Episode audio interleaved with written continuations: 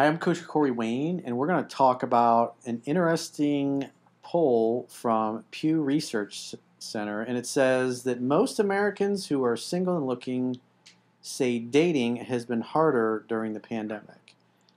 Obviously, I have clients that are all over the world, so I'm used to hearing from people where they were locked down the strictest, and if all the restaurants and the bars are closed, especially when you look at Australia and New Zealand, then where, I mean, you're like, you can't leave your area. I mean, you're locked down in your geographic area. And so for a lot of people, there's nowhere to go and do anything.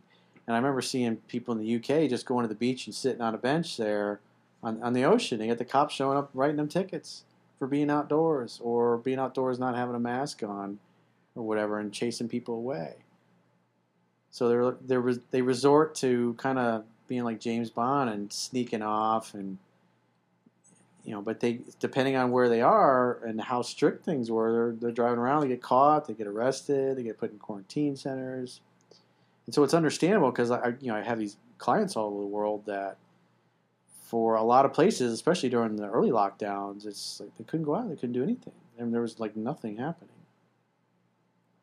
You know, when you find the one that you love, you know, you take in so much communication from their facial expressions, from their body language. And for a couple years, everyone was covering up most of their face. All you saw was their eyes. You're getting, you know, a quarter of the information visually. I remember just going to places like to get groceries.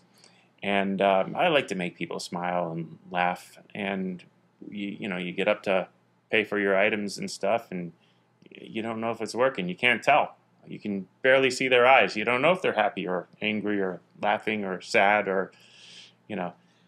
I think we really missed out with the lockdown and the face diapers. I don't think that should be that effective, though, because in the Muslim community, the women always wear the, what are they called? Forgot the name. The burqa? Is it? Where you only see their eyes and you can't see their face until like marriage or something. That's the. I think it's burqa. Yeah. So it's not really. It's not really that they're not necessarily looking for the person of their dreams. It's an arranged. This is the person you will be with. Yeah, that's true. So according to the poll, it says daters were already unhappy with their dating lives before the pandemic. This is interesting. In 2019. 2/3 said their dating lives were not going well, and 3/4 said it was difficult for them to find people to date. That's a lot of people. That's like 75%.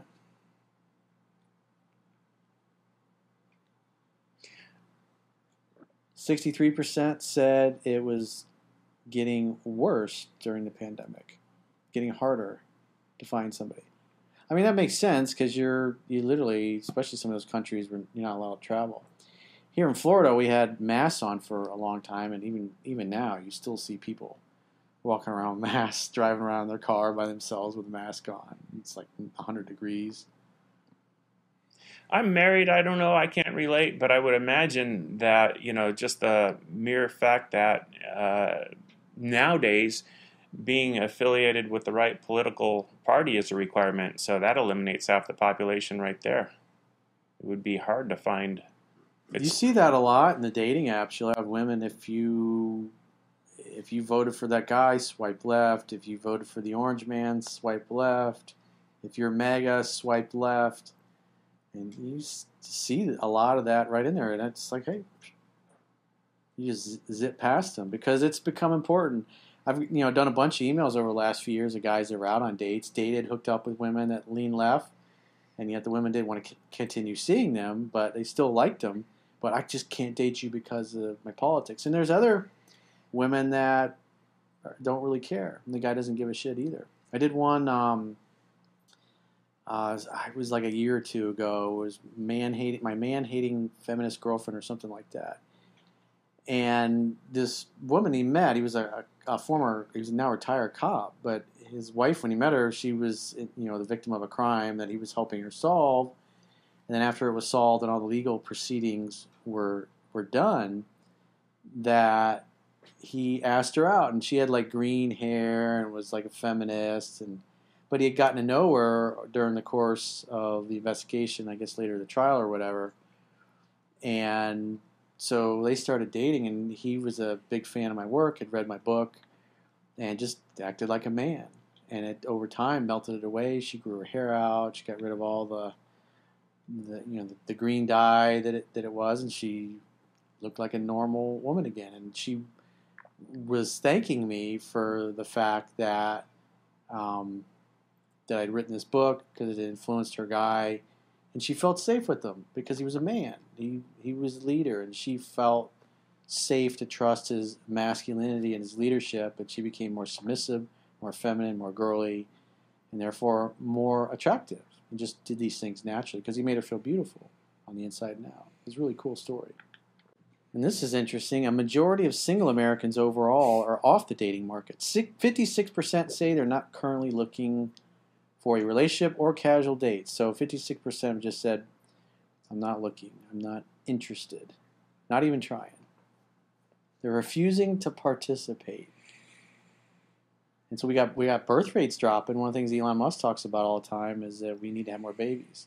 But the elites, the World Economic Forum and Bill Gates, people like that, say we need to have less people. We need to have fewer human beings. But if we're going to go out and colonize Mars, terraform Mars, go out into have a base on the moon, we need humans to do that. And the trend lines are the human population is shrinking. You know, I think just the way the world is going, it's going to be harder for people to have kids, large families. They're expensive. With the economy the way it is, and, you know, real estate running out, in a sense, there will probably be a little self-regulating happening to control the population naturally. But if a large portion of the population died off, we'd probably go into a expanding phase again. And it happens. You know, baby boomers are getting old. And, Japan's got a big problem because they've got an aging population and not a lot of younger people are getting together, having families and having kids. So the argument is you're going to need all these healthcare people to take care of the older people that are dying, and the numbers aren't there. But then again, you look at Elon Musk and the Optimus robot. Maybe that could solve that problem. So, Jocelyn, at lunch today, you were talking about that you didn't want to bring kids into the world because of the state of the world. The world's an evil place. It's a mean place. I mean, yeah, but I also don't want to factor out the fact that maybe in the future I might change my mind. But me at this age, like, the world is pretty scary, pretty cruel. I'm not trying to be a pessimist here, but I can't really see myself as a mom for a lot of reasons, and that's being one of them. But I'm cool with just being an aunt and a godmother, honestly. I'm cool with that for now. Who knows? Again, it might change, but right now, I don't see it. Why is that? Why do you feel that way? Well, like I said, the world is pretty cruel, pretty scary sometimes. So imagine the only innocent thing that's in this world is like dogs and cats and children. You know, just the idea of seeing a kid as they get older get tainted by the world, I don't know. It gives me a bad feeling in my stomach. Well, without that process, there'll be no more humans. Okay. I don't really have much to say about that. We lived long enough, you know? Yeah, I don't really have much to say about that. I don't know.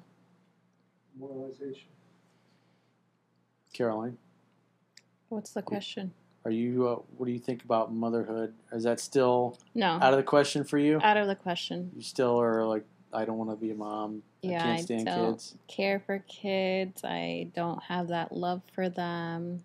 I just keep them from a distance. I will say, I definitely love kids though. That I do. I will say so. I'd be a great mother. No, I think I'd definitely like kids. Hey, men can have babies too. Reliably been told this. Yeah, I definitely have kids. I find it, and I mean, yes, the world is that way, but I mean, when has the world not been this just whirlwind of chaos? And I think now it's actually one of the best times for having children. We have so many programs, so many things in place. All the hospitals, most of the mothers don't die when they're giving birth. That used to happen all the time. That's why we needed midwives and all that stuff. We've lived in a time where, and especially look how education's provided to children, all this stuff. Most of the time, most kids couldn't read. Most people couldn't read. It's amazing the people graduating from high school. I mean, I think it's a really sad. How is that possible? Yeah. Other than the teachers are just rubber stamping them and send them through. And we're spending more money per child than any other country in the world. We spend more now than we ever have, and yet we're less educated.